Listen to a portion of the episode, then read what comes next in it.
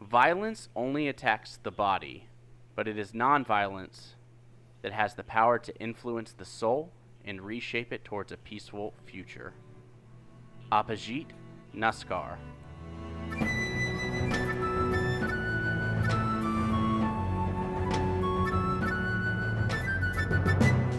Bending Not Breaking. Season 3, Episode 21. Sozin's Comet Part 4. Avatar Aang.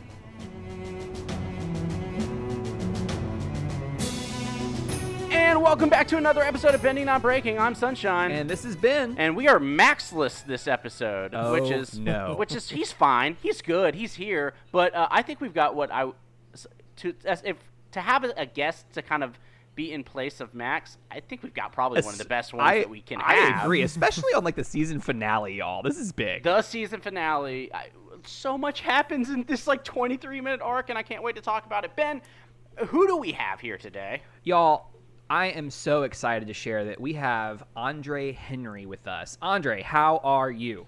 I'm doing okay. Thanks for having me.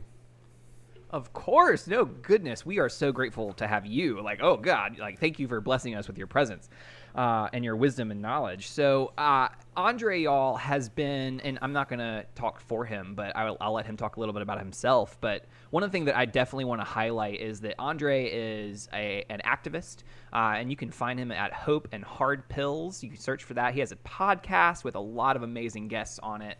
Uh, really doing great work in fighting, you know, all the racist, patriarchal things that are going on right now in this country. And so, Andre, you, uh, what what can you tell us just about you? How did you get started? What is your tell us just a little bit of a glimpse into your story and what is guiding you right now?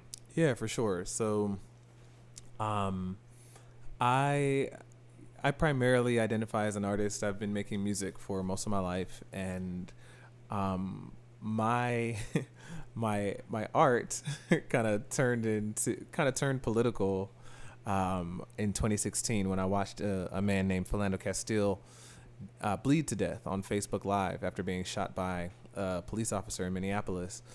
And I made a commitment that day to uh, study everything that I can about systemic racism, to uh, pursue the question of how do ordinary people work together to change the world, just like uh, my ancestors, Dr. Martin Luther King Jr. and John Lewis and Fannie Lou Hamer and others. And that I would invest my body in the struggle for racial justice. And since then, um, I have found myself uh, reading a ton uh, of literature about nonviolent struggle, uh, meeting people who have become friends, who have led revolutions, who have toppled dictators, who have started international movements, and um, trying to share that information that I've gained on that serious intellectual quest as often as possible through my writing and through my music and through speaking and through trying to continue organizing uh, actions of my own. I love it. Yeah, and I listening to your music has been really. Uh, I think the word is invitational for me. Like I, I hear it and I feel one invited in, and two, it's like a mixture between a call to action and an invite into. And I, and I just feel really moved by it. So I just I highly recommend um, people to to seek that out. I think it's been really special to be a part of that. Thank you. Certainly. Uh, I, I don't know. I, did, I don't know if we've talked about it offline, but I was a music major in college, so I was a Oh. v- v- vocal performance, um, and so No, I did not I know yeah, that. yeah. So I just I have a real appreciation for that. Yeah. I did advertising, which I, I don't use that degree. That was that was fifty thousand dollars in student loans that I maybe shouldn't have taken out.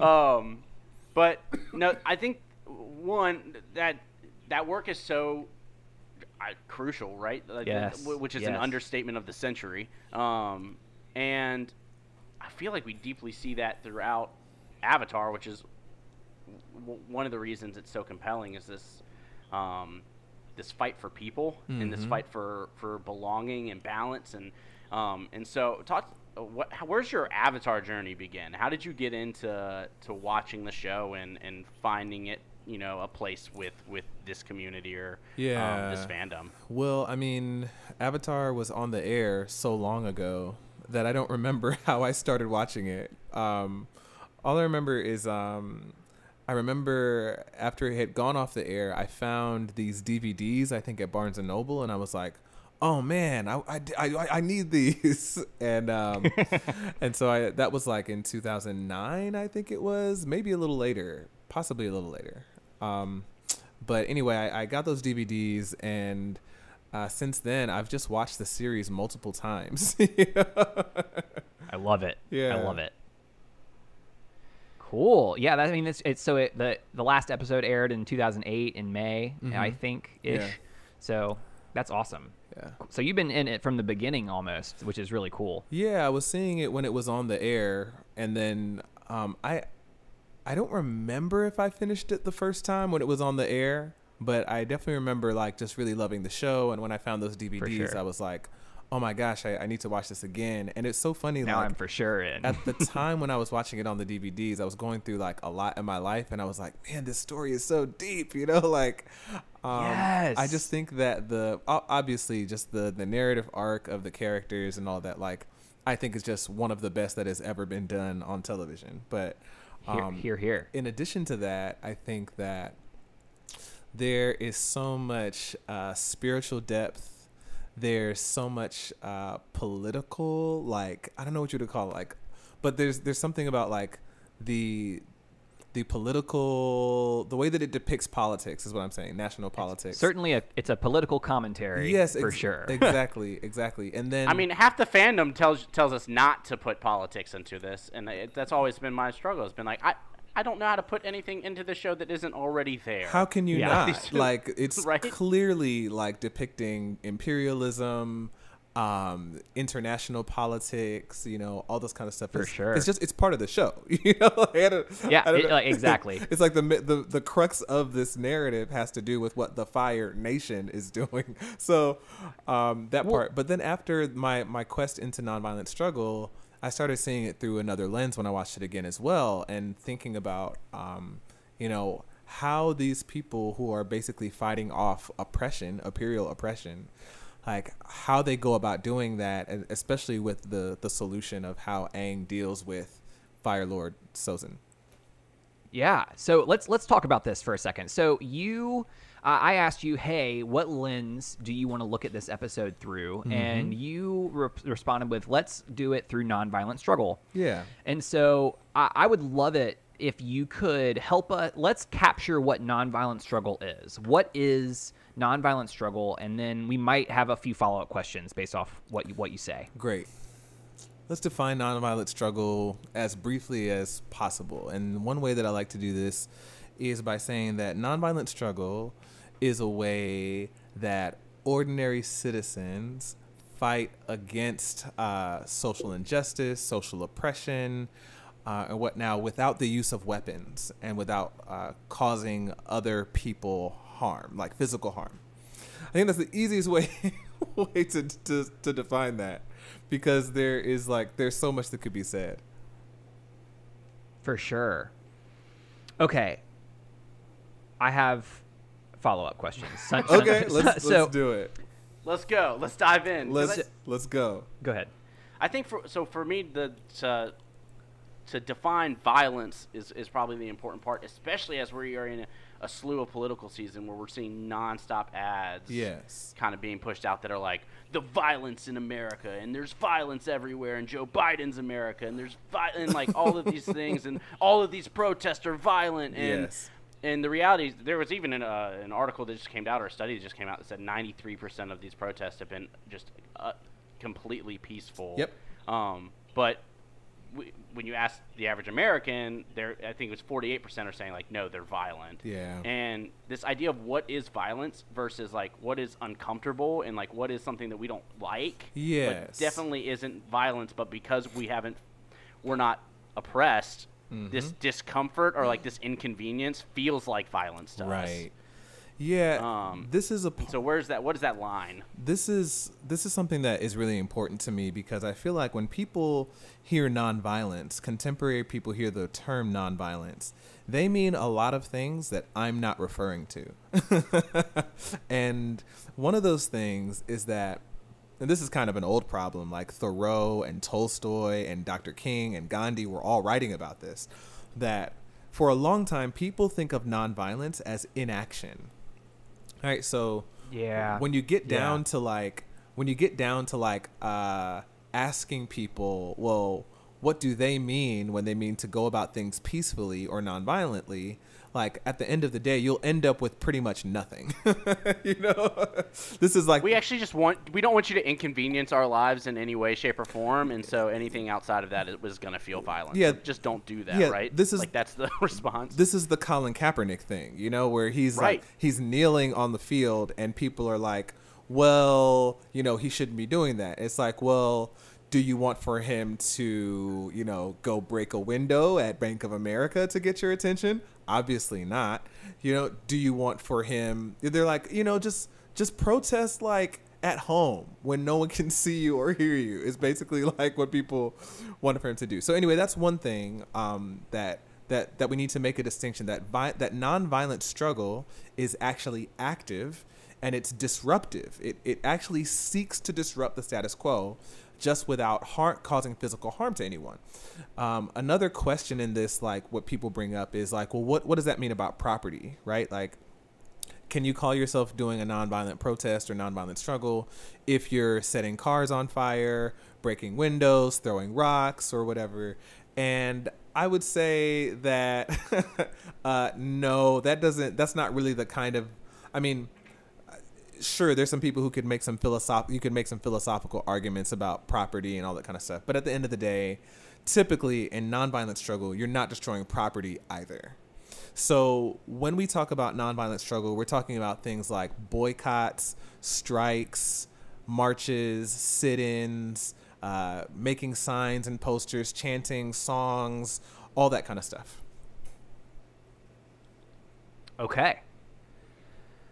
Which, yeah, so uh, let's, uh, yeah, I feel pretty solid about that definition, kind of moving forward. The the, the Google, you know, The the, Google. Google, definition, um, which we've realized in past episodes is not necessarily one that's all encompassing. It's typically written by, you know, whoever is Mm-hmm. Google. the deemed worthy, right? The patriarchy or, Mhm. or you know, Yeah. um, typically old white people who've decided what a definition is.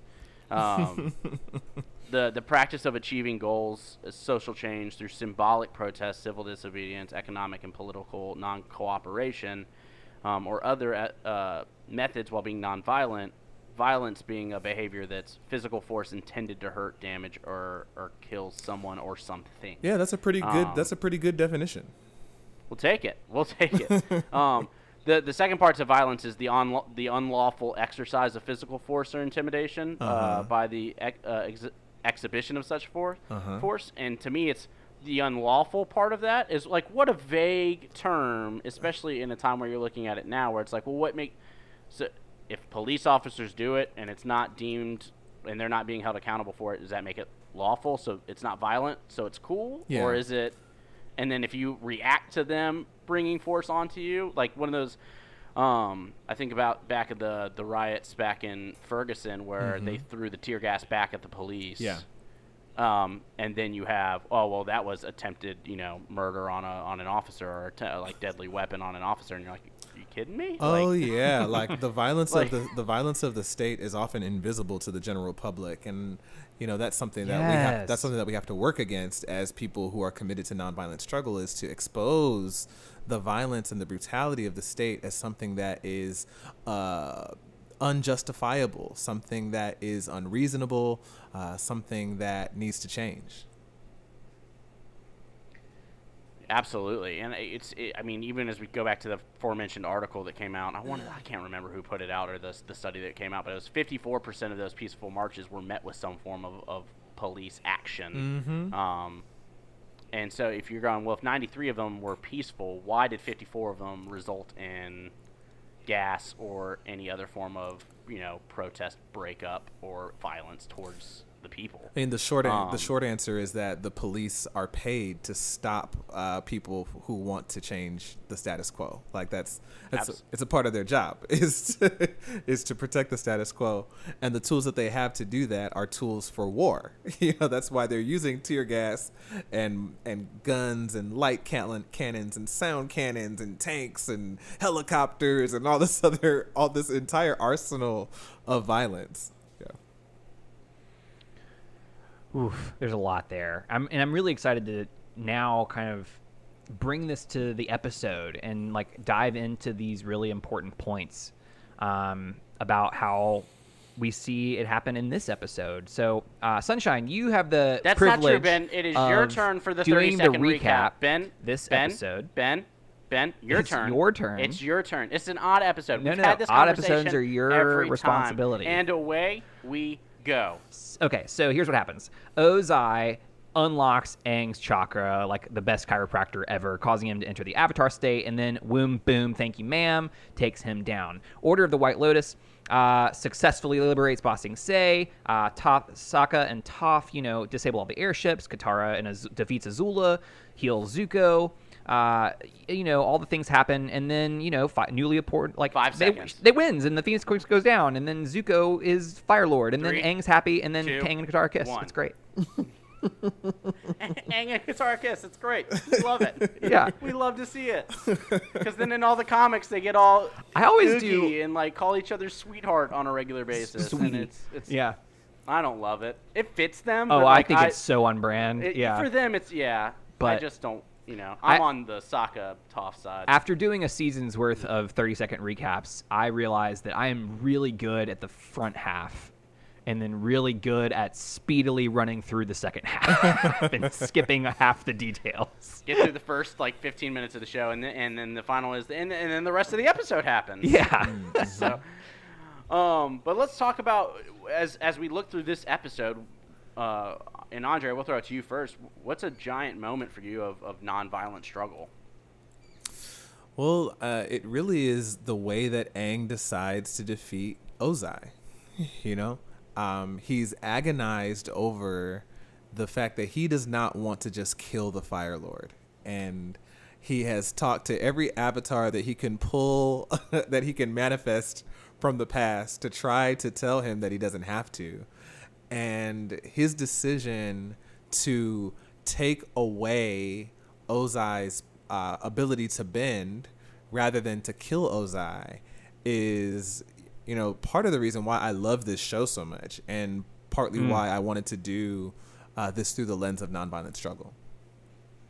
Yeah, this moment's so big and like it's like one of it's just it's a huge climactic. And and I think it's really interesting and part of the reason it's so climactic is cuz Aang's legacy, his inheritance if you will, by means of all the past avatars like leads him to take Ozai's life. All of them are like you got to do it. You got to do it. This is just this is the hard part, but you know, sometimes you got to make tough decisions. Yeah. And Aang, we, we see him like he is about to take he's about to take him down. He has all four elements spiraling down towards Ozai, mm-hmm. and then Aang like says no, mm-hmm. and I I find that to be really compelling because that moment is throughout the series we've said the Avatar state is where Aang has lost control. He goes into Avatar state because he has lost control of his emotions. He's lost Right. control of.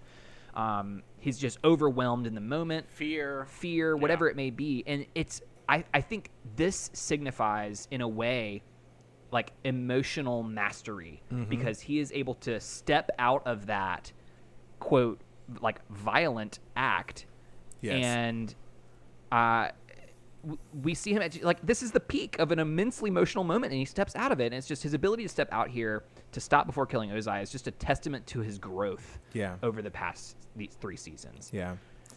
Well, there's a classic argument that is enacted through this scene where, you know, Ozai, when Aang initially says he's not going to kill him, Ozai's response is, You're weak. And so he's going to try to now give Aang the death blow, right? Yeah. And this is Yeah. what people say about nonviolence all the time. Like this like violence is just the way of the world. No no battle has ever been won without bloodshed. No people have ever liberated themselves without bloodshed. You know, you you just have to do it. And this is what the other avatars were telling Aang. Um, but Aang uh, no, Kyoshi was. Oh yes, Ki- Ki- Kyoshi's like, I don't even see the difference in what you're saying. You know, between you know, like I don't understand why this is a difficult decision for you. yeah, right. So so that that's a classic argument between violence and nonviolence. And Aang turns around with this creativity, uh, this nonviolent creativity, and removes Ozai's resources, his ability to wage violence, and that is the essence of nonviolent struggle that so many ordinary people don't know about. So when we think about nonviolence in our con- in our contemporary society, everybody thinks that basically it's about first off espousing that you're against violence and then doing nothing basically to people who do who do want to do violence or you know doing a march on the sidewalk so it doesn't interrupt traffic or you know putting a black lives matter sign in your window or something like that right but what Aang does is remove his resources. And this is something, if anyone reads the literature on nonviolent struggle, like this is a classic this is the this is the grand strategy of nonviolent struggle is you identify what your oppressive opponent what are the resources that they need in order to carry out their oppression and how can how mm. can ordinary people remove those resources through their non-cooperation with the status quo Wow. So I, I'm in a class right now, uh, and one of the one of the themes of it is the the difference between charity and justice. Yeah. Right. Mm-hmm. And my my argument is that charity is addressing the symptom, whereas justice addresses the cause of said system. Yes. Right. Of said symptom. And it seems to me like the removal of resources is address is justice, right? Yes. Versus treating oh, you're suffering from, you know, firebending attack. Let me help you by providing you these the like I'm going to give you all these resources to help you continue to endure. Right. Right? and that's like charity if you will. And so like it's interesting to me because I, I nonviolent struggle uh and as you said this being like the grand example of what this could look like I, I what i hear you saying is that the element of creativity to consider how you remove those resources to enact justice is really crucial Yeah, right? well, at the end of the day, like there has to be some kind of um okay. Basically, we're talking about imagination, right? Of course, of course, it's going to take some creativity because those who engage in nonviolent struggle usually do so because they have no choice, right? So, like when people talk about ending systemic racism by taking up arms, I'm always like, that's never going to work, right? Because you're talking about taking on the U.S. military, right? Uh, you don't have the kind of firepower and res- you don't have the kind of firepower Yeah. and arsenal to do that. And so one thing that uh, limitations always rec- always uh, they they demand creativity. And so the oppressed who are severely under resourced, like these people who are fighting the Fire Nation, Sokka, Toph, Aang, you know, Momo, Appa, you know, like they don't have the resources to take on the Fire Nation in that way. So that's one thing that um, I'm saying that creativity is always the the offspring of limitations, and so and people who have to do engage in non nonviolent struggle are often have to do so because they are limited, and so therefore it, it requires a creativity to figure out okay, well we don't have the firepower to hit our enemy where they're where they are strong, which and they are strong at doing like conventional warfare, but we do have the resources to prevent them from continuing to uh, to maintain their oppression, their oppressive hold on us. And so that's how you end up getting these like very creative actions throughout history. You know, like in the Philippine Revolution, for instance, like the army comes out with their tanks and their guns and all this kind of stuff, and then you have thousands of ordinary uh, Filipinos who uh, come out with cheeseburgers and orange soda, and they're yelling at they're yelling with smiles on their faces at the soldiers, saying, "What are you doing up there, shooting at your neighbors? You should come down here and eat with us." You know? Um, Yes. so, Yeah, there is a huge element of creativity and a huge element of imagination because usually when you say, "Hey, we've got to go about this another way," the first thing that people say is, "Well, what else are we going to do?" You know, that's why people say things like the only way that you're going to be able to free yourselves is by taking up arms or guerrilla warfare or by killing all the white supremacists or something like that, right? And you have to have people who have another kind of imagination or the ability to imagine winning by some other way. And we see when we're when we're looking at Aang in this moment, I think it's you see him living into his values, which is something that we kind of talk about all the time. Is that he, him understanding and having enough self awareness to kind of say, murdering Ozai is not a part of my value system. Yeah. It's not something that I'm going to justify or try to finagle. It's this isn't what I want. This isn't my value system, and it's it takes a lot of courage and it is tough to to be able to kind of say no i'm gonna i'm gonna act inside of my value system right now at, at arguably one of the most difficult points to do so um, Yeah, I also think that s- Aang is struggling with the fact that if he kills Ozai, that's going to be on his conscience the rest of his life, right? right? And so there's this huge question that Aang seems to be as- asking himself, which is, um, no matter what everybody says is necessary, who will I have to become in order to carry this out, right? And that is such an important question for people who want to change the world. When we ask about the means by which they're going to go about doing it, is like, sure, like you can make the argument that in order to break off violent oppressors that you need to use violence but who will you become in the process of taking up that kind of taking those kinds of means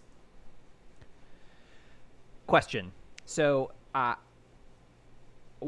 I'm so one of the th- arguments I foresee happening uh, when people listen it, to this is, but but this is an inherently violent episode. There's it, every the whole episode is fighting, yeah right? absolutely Uh, and so I'm I'm struck by this perception that like nonviolent struggle has no violence, right? Uh, and so like what I'm seeing is that violence is in this episode is a response to the loss of safety. All of the fighting on behalf of the Aang and the gang are are it's defensive, right? Yeah. Um, and so uh, one of the things you say is the oppressed cannot be blamed when the oppressors refuse to engage with nonviolent actions Yeah. in diplomatic conversations. For sure. Right? Yeah. That's a you quote. So can you elaborate on that? Well, when I talk about nonviolence, I'm not talking about morality, right? Um, there, there is, there are so many people throughout history who have talked about nonviolent struggle on the basis of what is moral, what is immoral, all that kind of thing, and I respect them.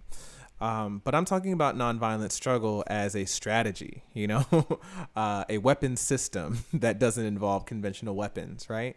And in that sense, um, so on that note, I can say that like those people who find themselves needing to uh, take up arms in some way in self-defense, like I also respect that position. You know, it's just not something that I'm able to organize personally. And so that quote that you the you quoting me is really is really me paraphrasing Nelson Mandela, uh, who Okay. actually said that about the apartheid regime, where he said, "Listen, like the oppressed cannot be blamed." If their oppressors aren't going to respond to nonviolence. And so I agree. Actually, throughout the show of Avatar, there is tons of violence, right? From Yes, from right? this same group that ends up defeating Ozai non-violently, and that was Aang's choice. So, I mean, one thing that I think of is Aric McBay's work. Uh, he he's released a two-volume book called Full Spectrum Resistance, and he talks about how uh, in a, in movements for social progress, there are all kinds of different groups, and all of them take on different roles. And some people take on more radical actions, like what we see Toph and Sokka doing. They're they're engaging in acts of sabotage, right? Yeah, like, they are. Like Yeah. they're they're destroying uh, enemy ships and things like that, right? Taking down blimps. Yeah. Suki's helping. That moment where Yeah. Toph is hanging by Sokka's fingertips, I like, ugh. Well, and you have to, like, and she yeah. can't see in that And she can't see. She's got no way. To, she's she, Right. She She's knows lost her sense of she's sight. Feeling him in this moment, and that, ah, Yeah. the tears, the tears. you know and so the, th- the the argument that aric mcbay is making in his book is that you know people who engage in those acts of sabotage and stuff like that like they have a role in revolutions sometimes you know and i think that's true in thinking of America's revolution that founded America, you know, like taking all that British tea and dumping it into the harbor, you know, uh, that was an act of that was an act of sabotage. It was destructive, but it had its Absolutely. role, you know, and so it's not something that I advise people to do. Like I I wouldn't advise people to go trying to like sabotage, you know, uh, sabotage, you know, I mean, for instance, like I'm like you know going and making sure you know I don't know like slashing police tires or something like that. Like I would not advise people to do things like that. And at the same time, like there are these instances in history where people have engaged in radical actions and those have been a part of the movements for for um, social justice. I mean, think of the women's suffrage movement in America. Like those women were not talking about how can they make sure that they don't make anyone upset or that they don't hurt anybody. Yeah. Like they were throwing down, you know, to get the right to vote. Yeah. And so sometimes it has its place. And usually it has its place when the people, uh, when the press people have been backed into the corner so much that they feel like they don't have any other recourse. Yeah, so that really speaks to this moment with Aang, right? So one of the things the lion turtle says to Aang is that if you try to take someone's bending, like your spirit risks being corrupted and destroyed, right? And so Aang takes a, a massive risk by taking the nonviolent route. Like he, he he's at personal risk, not because he's not powerful enough to take Ozai down literally with his bending, but because his spirit risks being corrupted if he goes the nonviolent route, if he isn't strong enough. And so mm. what I'm hearing and what I'm reading from that analysis and from what you're saying is it, t- it takes so much more. You said creativity before, but also so much more courage to do this, to to to take the nonviolent route than it does to take his life. Like taking his life is the easy way out. It seems like so to take the source of his oppressive power and imprison him seems like a much more challenging prospect. Nonviolent struggle is very challenging. You know, some people some people like to think of it as though it's weak, and usually it's because they're thinking of inaction as nonviolent struggle. But even Gandhi said that, like, you know, he can take a violent person and he can train them to be nonviolent. Um, but at, but at the end of the day, if the choice is between nonviolence and inaction, um, sorry, if the choice is between violence and inaction, it would it would be better to choose violence, um, which is a Gandhi quote, and King uh, King repeated it as well. And so, um, but but to be nonviolent, it takes a lot of training and it takes practice because that's not that's not our natural inclination. You know, our natural inclination when we are being attacked is to use force to defend ourselves. And so this is why like civil rights activists actually gathered to practice how to maintain nonviolent discipline because it does it takes it it takes courage first off because you you are going to get a violent response. Like this myth Absolutely. this myth that like if you do it peacefully quote unquote peacefully which is probably why we shouldn't even use the word peaceful because nonviolent struggle is meant to disturb the peace. But if you do it nonviolently this myth that if you do it nonviolently that the powers that be will handle you gently is just wrong. You know they they beat up uh, old women and students and pastors in the 1950s and 60s for peacefully, you know, sorry, non-violently confronting the Jim Crow uh, situation. So that's that's one thing. So that's why it takes courage because you will get a violent response, but it also takes a tremendous amount of discipline and it takes a tremendous amount of uh, self-restraint and hope. Right? It ta- you have to believe that the people watching you or the people that will see this this thing will be able to recognize the violence of the state right that it will reveal the violence of the state for what it is. And I think we see that right now. We, we've seen moments, especially with the rise of social media and Twitter and, all, and TikTok and all these ways for us to, to capture those moments are moments of instigation from the state, um, waiting for that violence response to trigger then a what is a justified violent response in that moment because they you know they attacked us even though we see that instigated over time, um, which is which is I mean, it's tough to, to hear that conversation. And we witness Aang, like, Ozai's trying to break into that rock ball at the beginning of the episode like it's a Nestle Wonder Ball with sprinkles inside. Um, and we, Aang, it, you get back into that corner and, and how it's, it's tough to be creative or imaginative in that moment right there where it's like, is this life or death? Is this is this it? Is this the end? Right. Um, and so how do we how do we stay that way? Well, I think that the the issue, like the sorry, the truth of it is that Aang has been training for that his whole life. You know. Yes, that's Like, what I was gonna say. Whenever you see, whenever you see Aang fighting throughout the series, like he typically is evading and trying to wear his opponent down. Right now, I'm. I'm not gonna lie. There are some moments where I'm like, I don't know if we can say that Aang was being nonviolent. Like the the when he goes into the Avatar state and becomes this water monster. I can't remember what season that is, but Giant water koi, season one, end of season yeah, one. yeah. At the end of season one, at the Northern Water Tribe, like I don't know if we can say that Aang took a nonviolent response because I don't know what happened to all those soldiers. Like, did he drown all those people? You know, at the at the Northern Water Tribe. But for the most part, when we see Aang fighting, Aang is usually not, you know, trying to actually like directly, you know, blow someone off a cliff, right, or into a canyon or something like that, right?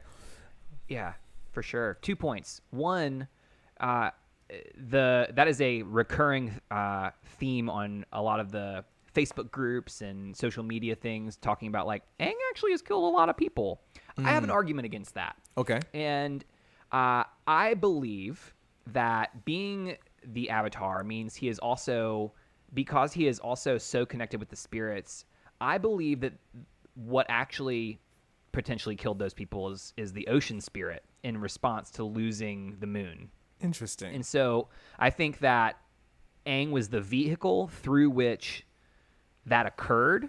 And I, I because as we as we've been saying, I think that's su- pretty intensely out of character for Aang to hmm. to do something like that. Mm-hmm. And so mm-hmm. that's kind of my, you know, head canon, if you will, um, regarding that. And two, I wanted to circle back to what you were saying about how it requires discipline Yeah. to, to be nonviolent. And I- I, I think that one of the things that I don't want to miss is that for for three seasons we have watched Aang be in, intensely disciplined in regards to having to learn four elements. Yeah. Uh, and like we had to learn airbending, had to learn waterbending, earthbending, firebending. He struggled with almost all of those things. He had to like seriously temper how he was working in emotionally with all these uh, we talked at the beginning about his emotional growth and how he was able to step out like the amount of work that Aang put into this I hmm. think is something that we really need to focus as a case study in terms of nonviolent struggle because you one you mentioned that we need the discipline and the training and Yes. two we see Aang as a model for that and I think that's really important to highlight Yeah, absolutely. And um, the more people, so like if we're not trained for nonviolent struggle, what we're gonna do is default to whatever our, you know, whatever our instincts are, you know. and so we have to de- sure. we have to develop the skills for nonviolent struggle. Uh, we have to develop the instincts for us to fight nonviolently and to fight uh, to fight well nonviolently. So, question. Mm-hmm. Uh, I have lots of questions for you, uh, like the whole time. um, so I have another quote from you, Uh-huh. uh, and this may be you paraphrasing somebody else, but I have it attributed to you. But uh, your quote is: "If we flatten people into pure villains, we may be setting ourselves on a trajectory for violence Mm-hmm. Yes. rather than restorative justice." Yes. And so I find this really compelling because we talk all the time on this show about assuming the best in people. Yeah. And uh, what is the what is the hypothesis of generosity, right? And uh, one of the things that I, I think allows Aang to make the nonviolent choice in this moment is to see Ozai as deserving, hu- like he is human. He Yes. is ha- deserves the same human dignity that we would give our neighbor, if you will. Yes. Right. So the whole p- idea of loving your neighbor, kind of as a, a, a concept. Um, so can you kind of um, can you speak to that for me? Well, yeah. Excuse me. So in in principled nonviolence, and that's the type of nonviolence that Gandhi and King practiced.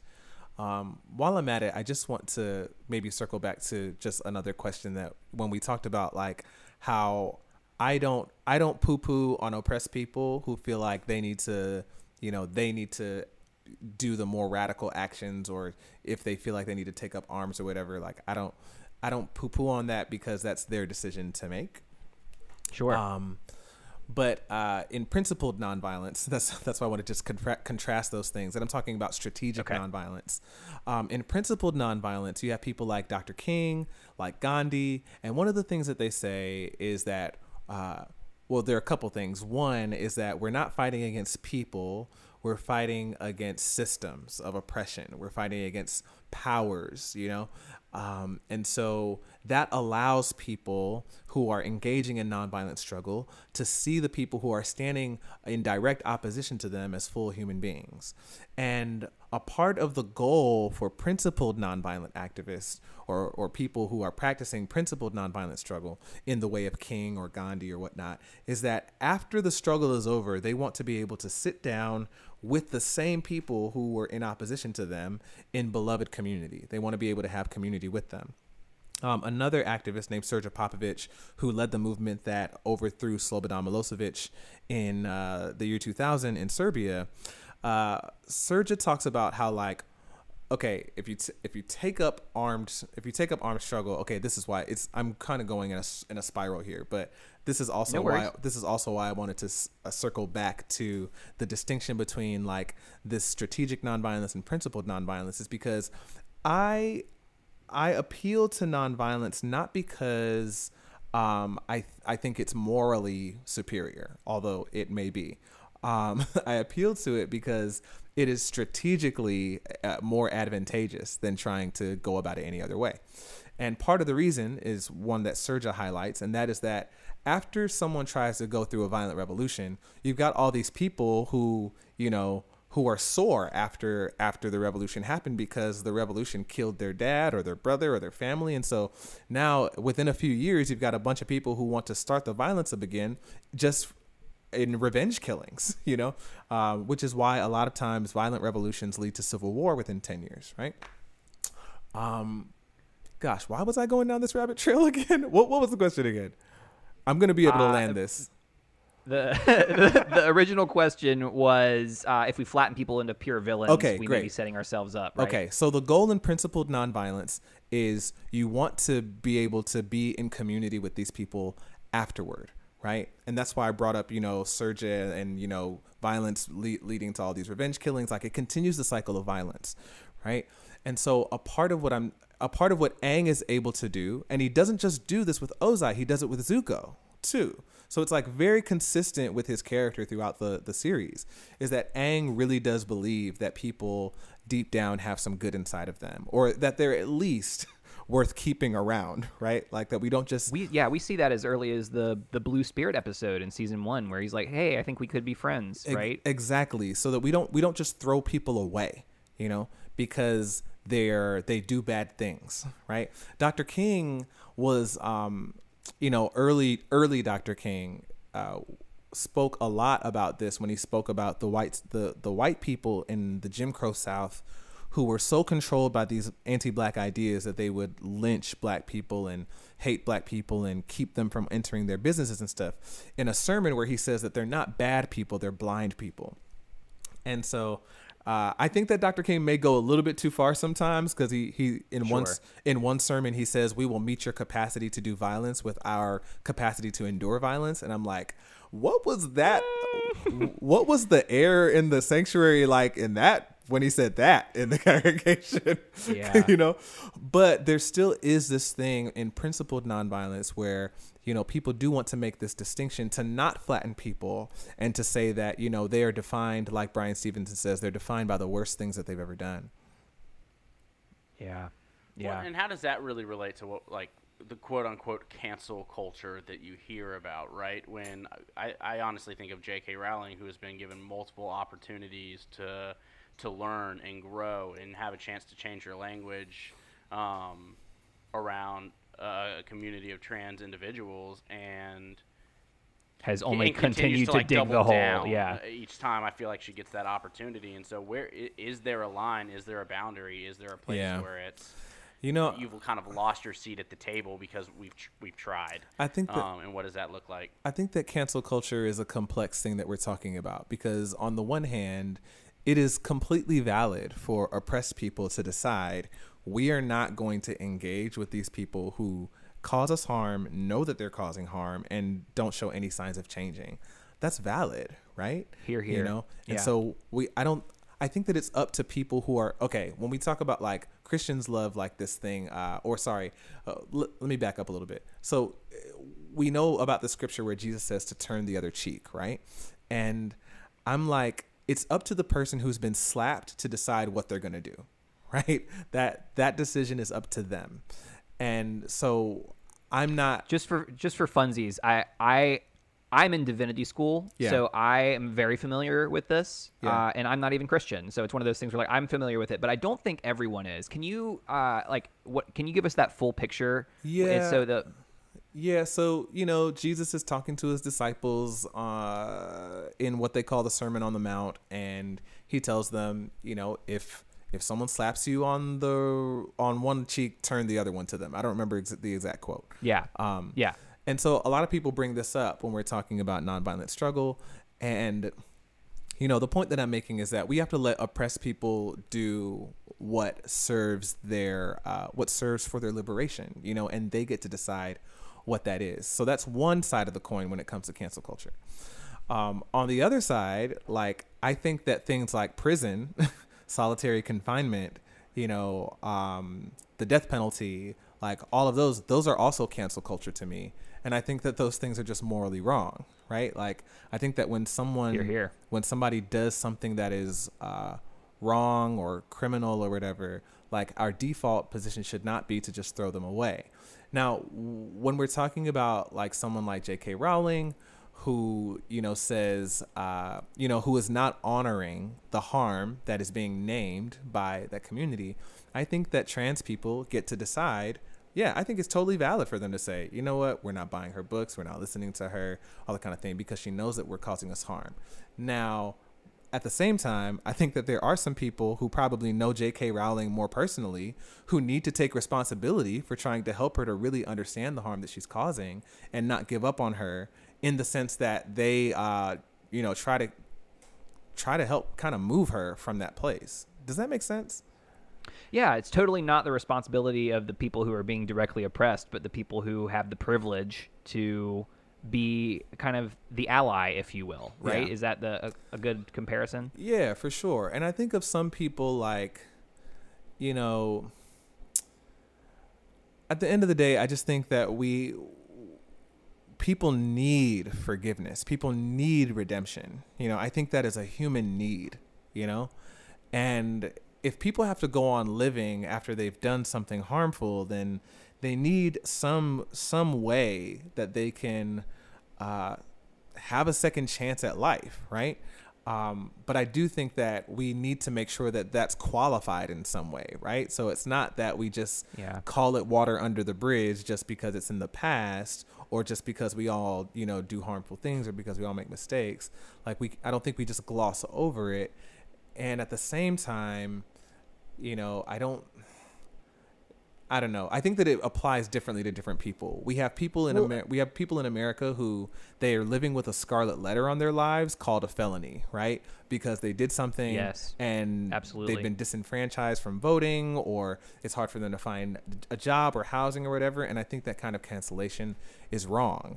And then there and let's use Zuko as a model for that. I, I don't mean to interrupt, but Zuko's a really good model for that, where we see he's an upstander. He is stand. He is a member of the oppressing party. Yep. Right. He is canceled, like uh, literally banished and canceled, and Right. he is trying his best and it finally gets back in and then he becomes this upstander and is saying no what is going on is wrong. And i think just zuko what is and how good of a model for this is zuko right? Yeah, I think so. Like Zuko is such a great example because I think that Zuko actually does deserve another chance. Well, actually, maybe deserve is not the right word because like they would be totally justified to say, "No, you never join Team Avatar," right? yeah and we talked um, about that on the episode when he tries to join yeah. for sure but but in letting him in, they give him this chance at redemption that I think that people actually need in order to live well.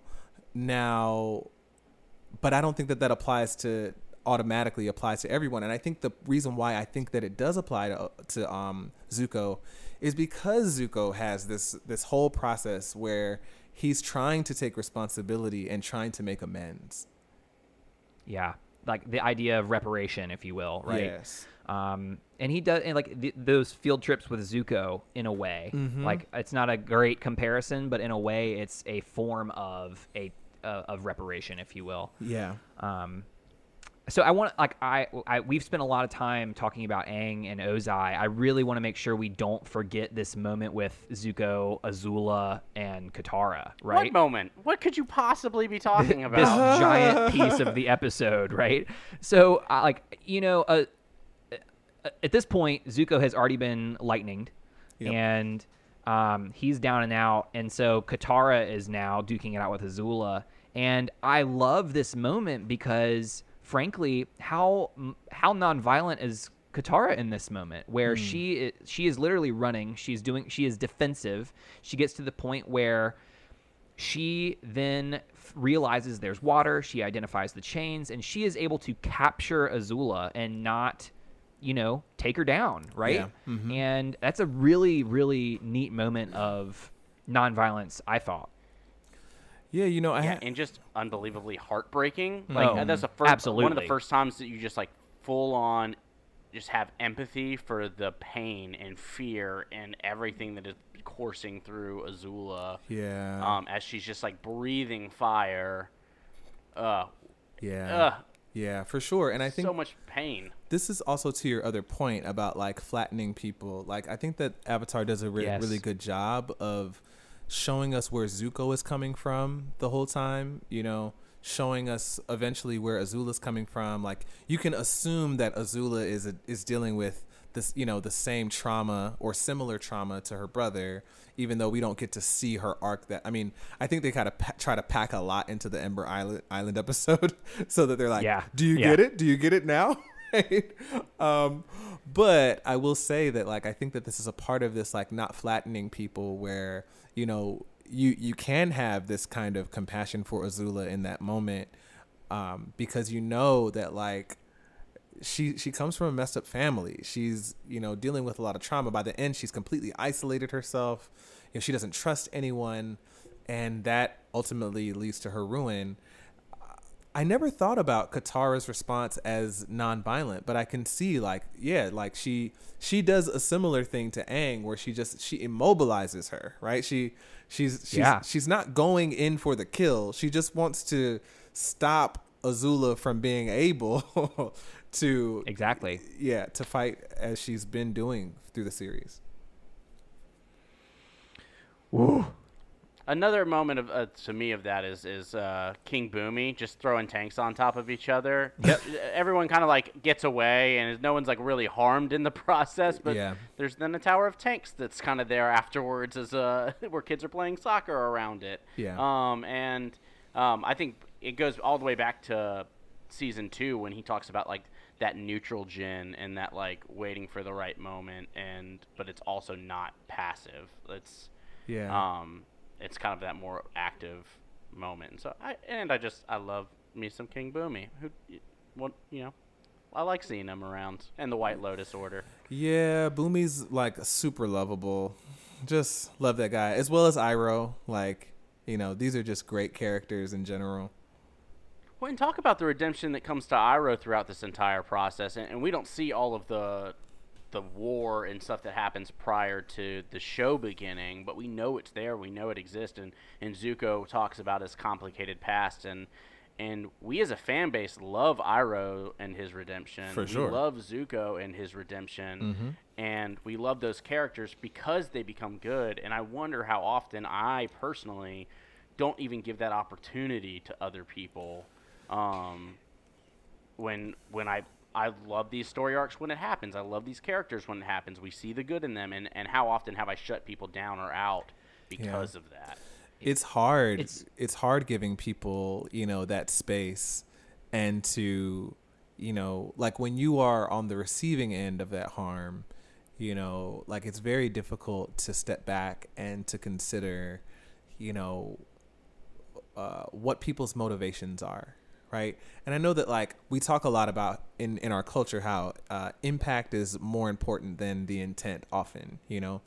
And Yeah. at the same time, there's a reason why there's a difference between murder and manslaughter, right? Like, I don't know how to resolve these two things, you know, and to make it all line up in like a, a neat way to reconcile all these things. But these these things can be true and stand in tension at the same time. And so, I mean, there have been people in my personal Yes. life who have caused a great deal of harm to me, who years later I'm able to look back and say, you know what, considering what they've been through, considering how they grew up, like I can understand why they were doing that. And even though it caused me a lot of harm, like I'm not going to hold this against them anymore. And then there are people who, like, I, you know, something may have happened like last month, and I'm like, F- that person, you know, like, I don't know. For sure, absolutely. So w- one of the things that comes up as you as you talk is I'm just one of the phrases that has stuck with me is from my prior job was one of our uh, three mandates, if you will, is to nurture the potential in every child. Mm-hmm. And that was we, we in youth development we were we were working with children right and so uh, to nurture the potential in every child Yeah. and I, I really am I'm that to me is a really great phrase when it comes to this concept is how do we nurture the potential for people right? And I think one of the things that uh, like in order to forgive, I think it requires that we are considering the potential, right? It's the and and I think like there's this mass group of people who are demand like I wish we got this uh, redemption arc for Azula, Yes, and um, I, I get it, and there's a lot of people who are like, nah, she's an unforgivable, and I'm like, but like let's nurture the potential, right? And and so for me, this this concept of of seeing the potential in people is really important. We do a great job of that. I think uh, we are more forgiving, if you will, with children um, than we are with adults. For sure. Um, a good, I, I just as a, a side note, uh, Nadia Bolz-Weber has a podcast uh, called The Confessional. Yep. Where it's kind of related to this, where people like confess like they're the worst thing they ever did in their life, mm-hmm. and it's just a really beautiful moment where they're able to say that this was my worst moment and here's where I am now. And often they've made great strides and t- like in redeeming themselves. And I just think it's a, a neat podcast if you're interested in the concept. Yeah, we all love a redem- a good redemption story, like usually in the abstract, usually in some kind of art or fiction, you know. Yeah. Um, and for certain people in society, but we don't always believe in those redemption arcs for everyone. And oftentimes those redemption arcs are not available to, you know, you know, black and brown people who have been, you know, convicted of crime or accused of crime. You know, we live under we live under a stigma of danger and criminality for most of our lives. You know, and uh, I know this is a completely different. Uh, this is a completely different um, story I'm going to bring up. We don't. We don't have to spend any time on it at all. But I, I have been thinking about it lately, and it's Les Miserables. You know, I think about like people love that moment where Jean Valjean is caught red-handed stealing some silver from a church, and when the the priest who owns the church, or sorry, doesn't own, but leads the church, sees him and is like, "Oh, you forgot these other silver things," so that he can throw the police off police off the trail. Like people love that moment, they applaud that moment, but embodying that thing, embodying the thing that we celebrate in that moment, or embodying the thing that we celebrate in Avatar when Aang says, even though Ozai is a war criminal, I'm not going to kill him. You know, uh, that thing that we celebrate in Zuko, you know, when Zuko finally realizes that the the thing that he's been chasing like is actually is actually not what it's all cracked up to be and he's become a terrible person by pursuing it and decides to take a different path is something that we as a culture I don't think that's our dominant I don't think that's our common sense as a culture like we're not offering that to each other and truth be told it's the kind of I mean in Christian in Christian terms I I can only speak to the Christian tradition we call it grace right um and it's it's not something that we are that I see many people willing to offer to others, right? In um in that way, and for good reason, you know. Like Yeah. I, you know, it's it's not without, or I should say, it's not without reason that we don't. But I, I long for a world where we do. Yeah, we almost got through a full episode without me mentioning Brene Brown, but I, I'm, I'm, I'm gonna. Um, We can't let that happen. we can't let that happen. Uh, you know, she talks about how uh, vulnerability is the first thing we want to see in other people, but the last thing we want to admit that we have. Right. And this to me what you've been saying really strikes me as that argument. Like it's we we see this character jean valjean and all these characters like be vulnerable and we want to see other people do that. But as soon as we are called to be vulnerable Right. we're like nope no thank you. And it's the same thing with courage. Like we name like what does it mean to be uh, to be courageous. And then everybody names people being vulnerable right? And so like oh to sing on stage to do these things and like to love someone else. Like in what world is that not vulnerable right? And so it's eh, what you're describing to me eh, grace if you will is extremely vulnerable and i think that's what makes it so difficult right? Yeah. No, I absolutely. I think that that's just you get this moment where there's a, there's an inherent risk of being willing to kind of say this is a person that's hurt me or something that has hurt me and I'm going to give them a chance to not do that again, Yeah. but also in the same moment give them an opportunity to do that again. And that requires immense vulnerability. Yeah. Um, and we hope we hope that that that you know they lean to the side of Zuko or Iroh. Um, for sure and then but that doesn't always happen and so that's ugh and I think it's it's it's messy. It's icky. It is super messy, and I think it's worth saying that, like, to give someone grace, if you will, to give someone grace doesn't mean that you have to be the person that walks with them to their redemption story, right? Like, I love like, that. You know what I mean? Like, Yeah. you can give someone grace and stay away from them for your own safety because that's wisdom on your part. Like, Hear, hear, you know, um, and just just to just to reiterate, like I wish that there was like one like a simple, clear cut answer, and I don't think that there is, and that's partly why like that's partly why violence kind of gives us that kind of simplicity that uh, that that helps us to avoid all of that, right? Like because you know op- oppressed people could just say kill the oppressor, you know, Yeah, and we don't have to deal sure. with you know whether or not the oppressor will ever hurt will ever hurt anyone again. Just annihilate them, you know. yeah Um, but again, I, uh, you know, I think that Dr. King and others have a have a point when they say that if we try to handle things that way, like we are perpetuating a cycle without end. It has to stop somewhere. And what that solution is, I mean, I don't know conclusively or universally or comprehensively, you know, but that's why we that's why it re- requires imagination and creativity. Absolutely. Yeah.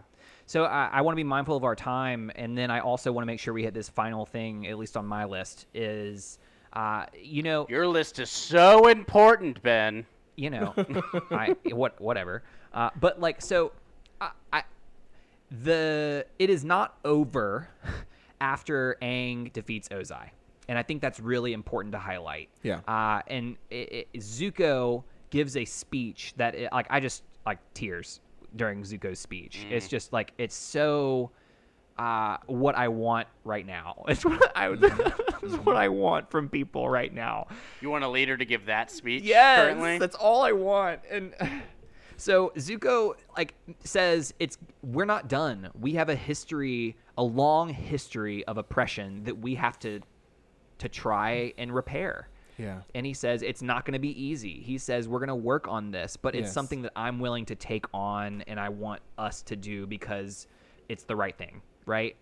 And I just think that uh, a lot of times we we have this story in our mind where we're like, you know, it'll be great when this happens. And I think one of the things that's really important is like even if we vote Trump out of office, Yep.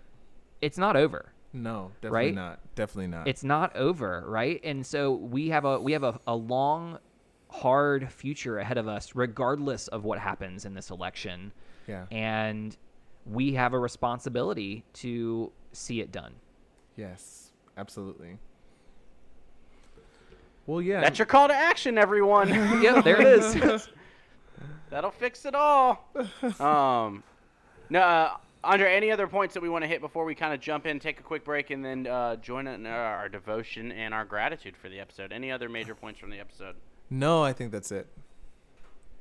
Perfect. All right, we will take a quick break and we will be right back.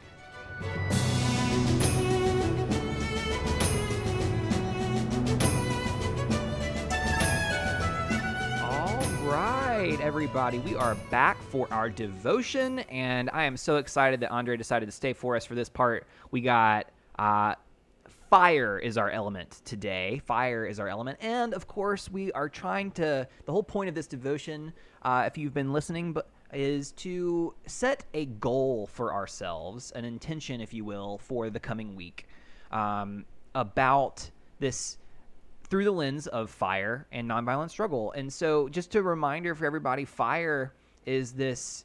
Uh, think about fire from any perspective, whether it is something that's warming, whether it's something that's bold, whether it's something that can be damaging. Uh, fire like needs this element of control. You think about it needs fuel. There's just so many different aspects to think about. So, uh, however this comes to you, so I'm gonna I'm gonna throw it to Sunshine and ask him like Sunshine, what kind of a goal are you setting with the lens of fire and nonviolent struggle? I think for me, maintaining a fire, and we've we've kind of talked about this before. It takes you can't be passive about it. You can't just set everything up and kind of let you can't put your sticks together and then light it and let it go. It's going to burn out if you don't tend it and keep taking care of it. Um, the idea that that Andre presented earlier about uh, nonviolence not being passive, uh, the misconception that it's passive, that you're not doing anything, um, is one that's important to highlight. Um, I think for me, in my search to be more active, uh, looking for more opportunities to learn about nonviolent struggle, educating myself on what those tools might be, and being able to use those tools um, in participating in protest or anything else like that is, is one that um, that I need to, to know more about and take an active role in doing. And so that's kind of my call to action for, for myself this this upcoming week. I love that. I love that. Um, Andre, h- how, what are you feeling? How are you feeling? Do you have a a goal for yourself? Uh, I can't say that I do. That's totally okay. Yeah, that's no worries.